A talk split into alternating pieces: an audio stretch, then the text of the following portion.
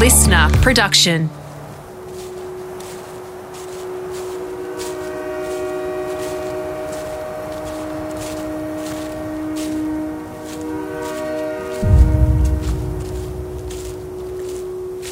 Welcome to Real Crime. I'm Adam Shand, and this is In Plain Sight, Episode 1.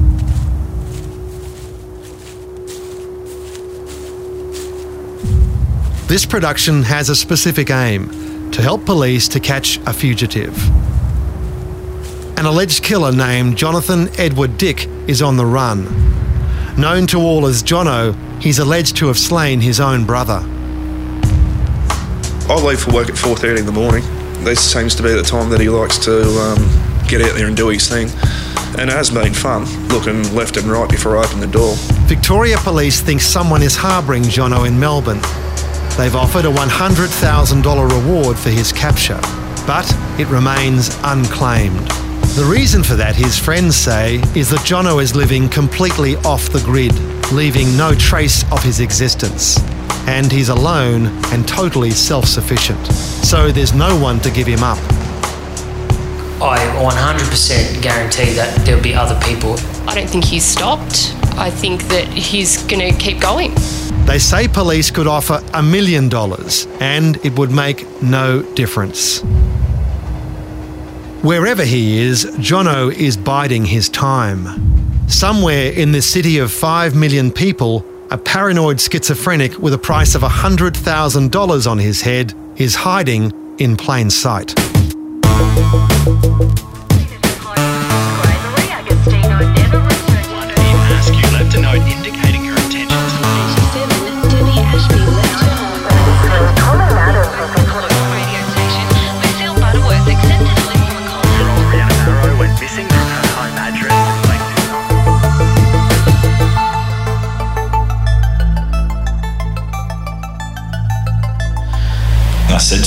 Detective, I said, You're not going to find him. This is a guy who doesn't stand out. Um, this is a guy who doesn't use a mobile phone. He doesn't use a credit card. He doesn't use computers or electronics. Basically, any way that you think you can try and track him, he does not use. Unfortunately, I think he's going to be found in five years' time when he botches another attack. Jono's been on the run since February 2017. It's possible that he's dead and his body has not been recovered. But, as you'll hear later, recent events make that unlikely. With his level of psychosis, nobody's safe, even whether you know him or you don't. Nobody's safe. This is the most dangerous type of bloke to society. He's smart enough not to get caught, but crazy enough to do the things that he's done, you know? He's hanging in the middle there somewhere. Let's go back to when this story began. On February 3, 2017, 36 year old David Dick was on his way to his job as a concreter. He lived behind the Doncaster shopping town and he would cut through the car park to catch a bus to work. But when he emerged from the lift, he was confronted by a man wielding a samurai sword and a knife.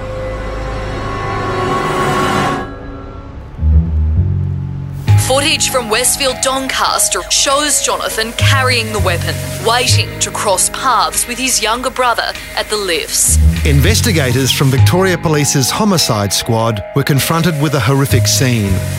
The killing was one of the most brutal the officers involved had attended for many years. The killer had struck David Dick with the sword and then used a knife to cut his throat. His body was found by an early morning exercise group. The killer was gone, but there was a blood trail leading away from the murder scene and out of the car park, suggesting the killer had injured himself. It ended at the Berkeley apartment block, 60 metres away from the shopping centre. Maybe he'd parked his getaway car there, but no witnesses saw a bleeding man getting into a car. However, there was CCTV footage of the incident. David's mother, Carol, her youngest son, Simon, and her brother, John, viewed the footage of the suspect who'd killed David. and they had no idea who it was, as Carol Cloak told Channel 9's A Current Affair last year. The detective asked me if I had ever seen this person before. I said, no, I don't know him at all. I don't, never seen David with him. He was side on, he was quite clear. I didn't recognise him. Mr. Dick's mother, Carol Cloak, made a desperate and tearful plea on Tuesday to anybody who had information about her son's murder.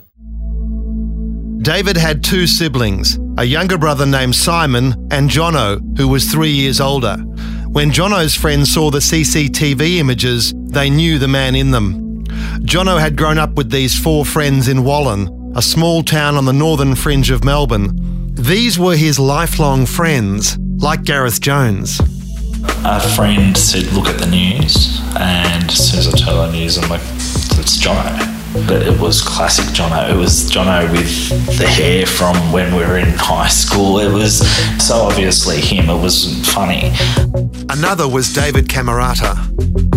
So basically, um, I was at work and I heard come on the radio that firstly I heard David Dick, and I'm like, well, there couldn't be many of them around. And then I hear murder.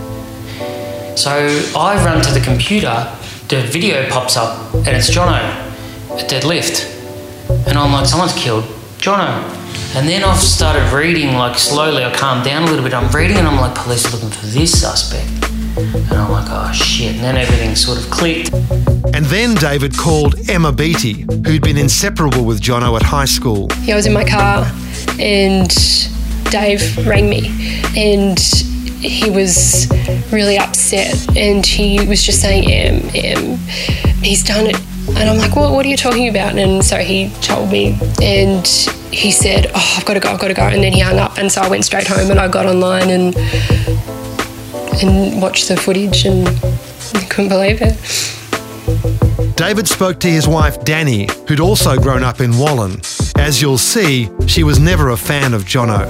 I got a phone call from David, panicked, saying, I think Jono's just caught his brother. I was near a computer, so I um, got the age up and I saw the surveillance picture, and in a heartbeat, I knew it was Jono standing there at the lift, that picture. And then um, I think we both just went cold. For years, people were telling us when he came to our house that night that he was just manic, he wasn't there to hurt you, he was just coming to seek help, perhaps, because we were very terrified. Jono's Wallan friends were shocked that Jono's mother had not recognised her own son. A number called Crime Stoppers to identify him. Now, police had a suspect. Detective Inspector Mick Hughes. After the media conference yesterday, we had significant contacts that uh, took us to the stage where he became a person of interest. Even then, when a detective broke the news, Jono's mum struggled with the idea that her beloved son may have killed his brother. He said, We think it's Jonathan. And I looked at him in shock. I said, Don't be ridiculous. I gave the policeman my phone and said, Just look up Jonathan Dick. It will be under J in my phone. and we couldn't get through. It still puzzles Jono's friends, many of whom hadn't seen him for years, but they recognised him instantly. David Camerata. To be honest, I can't speak on how grief affects people. I mean, they're obviously shocked at what had just happened and everything like that. However, if you had showed me that photo from 30 metres away, I would have been able to tell you that that was him. It was left to Detective Inspector Mick Hughes to explain to the media how his family didn't pick Jono. You know, I've had the question, how would you not know, know that's your son? Well, there's a couple of things there. He's recently uh, changed his hairstyle and cut it quite short, but uh, this family are under so much stress, I can't second guess, uh, you know, why they wouldn't recognise him. I know I spoke to Carol yesterday. I was with her for about an hour. and John and Simon, and not one of them had an inkling that this uh, could have even been a possibility. And even when we spoke to Carol this morning, she's coming to terms with it, but I really don't believe she has any belief that it is. Carol Cloke has declined my invitation for an interview, but when I spoke to her, she maintained that she still can't recognise her son in the footage. The failure to identify Jono gave him a 24 hour head start. Investigators wasted time on two other suspects when they could have been chasing Jono. Now he was the only one in the frame. Was there anything taken from David's purse when he was found? No, no, nothing to indicate that. And that's a bit of a puzzle to us as what the uh, motivation is. On February 11, Jono's blue Ford sedan was found in Ivanhoe, nine kilometres away from the shopping centre. But he apparently had access to another vehicle, so he could have been anywhere. He was later picked up on CCTV an hour after the murder, walking through a park near where his Ford was found. He seemed calm but purposeful as he crossed the park wearing a backpack. The samurai sword used in the murder was found in Jono's car, but police believed he still had the knife. We're just concerned for his safety that this may be an overwhelming situation to him. Uh, we're saying uh, don't do anything to hurt yourself. Um, you reach out to us and we'll make sure someone gets support around you. Just remember you've still got a family here, regardless of the circumstances you may find yourself in.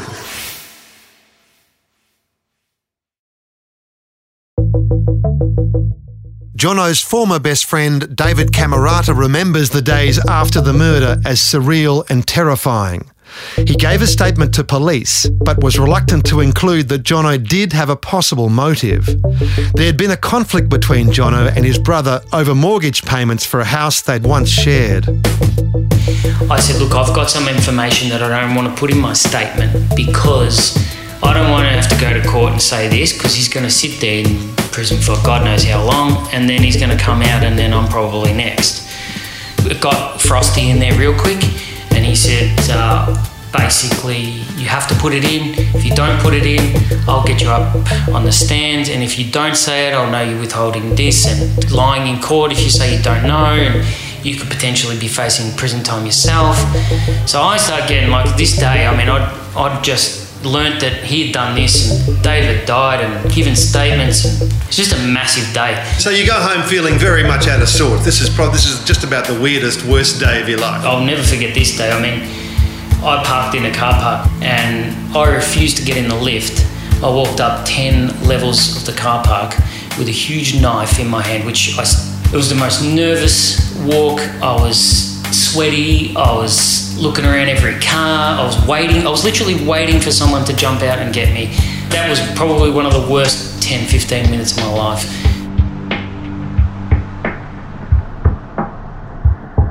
An incident from four years earlier kept replaying itself over and over in David Camerata's mind. He and wife Danny hadn't seen Jono since a bizarre visit late one night. He actually showed up randomly at 11 o'clock at our house, and David thought it was sus already because it was really odd for someone to ring the doorbell at 11 o'clock at night. At that time, the couple had a high security gate on the front, and Jono was standing in the street outside. I've gone out the front and I'm like, who is it? And he's like, it's me. If you come outside and talk to me, I promise I'll put the knife down. So Had you seen the knife at this point? I hadn't seen it and didn't know if he had it. I couldn't see him. I said, well, throw the knife under the gate because I didn't know if he actually had one. I said, if you throw the knife under the gate, I'll come out there and I'll talk to you. He's like, all right, all right. So next thing, this huge knife comes flying under the gate, this big lock knife. I'm like, oh fuck, you know, he's actually got a knife there. I don't know what he's got it for, I have no idea. So I said to him, all right, well, I'll come out and talk to you. But I said, before I come out there, I said, empty your pockets, all your pockets, out onto the bonnet of my car. And I said, and then sit in the middle of the driveway and put your hands on your head, and um, I'll come out there. So he did all that, and he was actually quite submissive. So I gone out the front, and I'm like, what are you doing here? Like, what do you want? And he's like, oh, we really need to talk to each other about. And then he started rambling about he's been abducted by aliens and he had a lobotomy and he'd been probed and we're going to burn in a fire. Needed to speak to my dad, which he didn't have much contact with my dad, so I can't understand why. And then he was talking about other things where places apparently we'd been that I'd never even heard of. just things like that. So basically, I wanted him away from the house because the kids were in the house. I told Danny to lock the door, call the cops. I didn't want him around the house, so I said, "You get in the car, I'll drive you to the St Albans train station." And I got him in the car, and I had the knife, and I had it under my right leg. You know, like I can fight okay. I was a bit like, well, you know, I don't want to be caught out here. So basically, I wound my window down, had the knife open under my leg, and um, just with my hand on it, I was driving, and he was talking just utter, you know, incoherent. We get to the train station. He said, "Oh, I really want to talk. Oh, can I talk to you for a while?" And I said, "All right." So we pulled over in the car park, and I opened the door, one foot out and one foot in, and uh, I let him talk, and he just talked about us living in alternate universes and.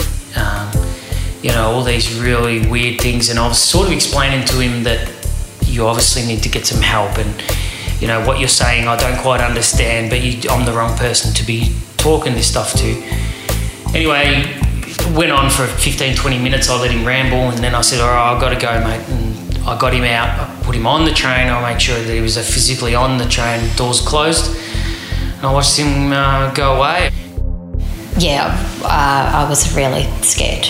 Yeah, because I just thought it was so odd that he travelled by public transport from Seymour to our house. And I actually looked it up, and there's no straight route. It would have taken him three, four hours, let's say, changing buses, trains, and buses to come here, and then walking a little bit. So to travel that far at that time of night with a weapon, it didn't sit well with me. I was quite alarmed. David handed over Jono's knife to the police and was advised to contact a CAT team, Crisis Assessment and Treatment Team, in Seymour, where Jono was living. The next day, Jono fronted up to David's workplace. Just finished work, plaster gear on, newspaper in his hand, and he buzzed the door. I said, What's going on? You know, why did you come last night? He's like, Oh, there's a guy on the train, he's taking photos of me. I need that knife back.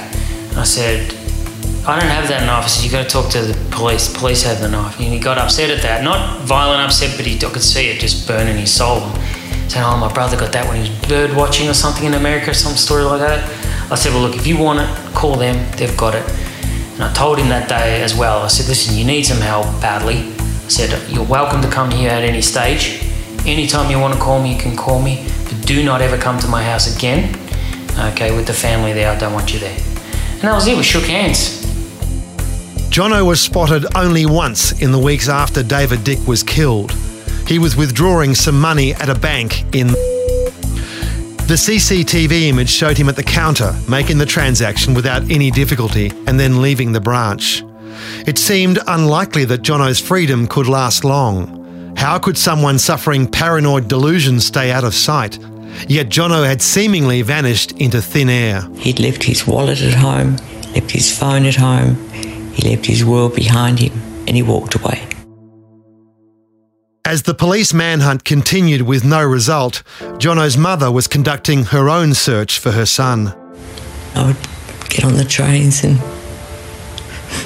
walk around Melbourne streets just looking. I did that in the beginning, but I didn't tell the detectives because I really thought if I found him, I'd probably hide him. Jono is not a man who stands out in a crowd. He's heavy set and 176 centimetres tall with mousy brown hair. His only distinguishing marks are his tattoos a Wolverine versus Sabretooth on his right thigh from the X Men series, and another of the Incredible Hulk on his left calf. Gareth says they won't be of much help. You could say, oh, he's got those tattoos, but Jono doesn't wear shorts. Jono, you know, what, he, he never wore shorts back then, so why is he going to wear them now? As time went by with no sign of Jono, life for Danny and David began to return to something like normal. They had three young boys to raise and a jewellery business to look after. And then we spent a couple of days away from home just because we're, you know, be vigilant that way. Got some security put in, and that was it. Went on with life, sort of thing. Um, friends and family, um, people that went to school with him, sort of reassured us and said that that was just targeted at his brother. They had a falling out over a house because I think nobody saw this coming, to be honest. And I think I would have reassured other people in the same boat. As time went on, we just thought he'd just run away. We just sort of thought, okay, he's gone interstate he had this stuck in his head that he wanted to do this to his brother and it's done. He'd be relieved now and he'll go hiding and he'll eventually be caught. Every time I'd open the door and I'd walk out onto that stairs there, I'd obviously look up and down the street. So that's the way I've been living now since for quite a while. Not looking over my shoulder, but just looking over your shoulder. Yeah, basically. So basically, then time goes by and you know you check your security cameras almost nightly. You know if you hear anything you get up you have a look and just things like that. So just sounds bad but i started to feel a bit of sympathy for him and i was thinking you know geez he must have been really upset with his brother and he's done this and maybe he's killed himself in the bush because he's so upset at what he had done. And um, that was that yeah. So i started to relax a little I really did. I started to relax a little. On August 20, 2018, 18 months after the killing of David Dick, Jono was added to Australia's most wanted list. Having exhausted all possibilities in Victoria, police assumed Jono was interstate in southern New South Wales where his mother lived, or in Queensland where his father had died in 2016. If Jono himself was even still alive. Three days later, as you'll hear in episode two, both assumptions proved to be wrong. He wanted me to find my husband and my kids to find my husband dead on the driveway. So it's, yeah, it's just absolutely horrific to think that there's somebody out there that is just so heartless and cold. Where he was hiding in the in the front, he would have heard the kids laughing minutes before and he didn't stop. He didn't stop and think, there's kids inside. In Plain Sight is a real crime production, written and produced by Adam Shand. Audio editing, mixing, and original score by Matt Nikolic. Executive producer is Grant Tothill. Associate producer is Sarah Grinberg. Research by Nolly Shand.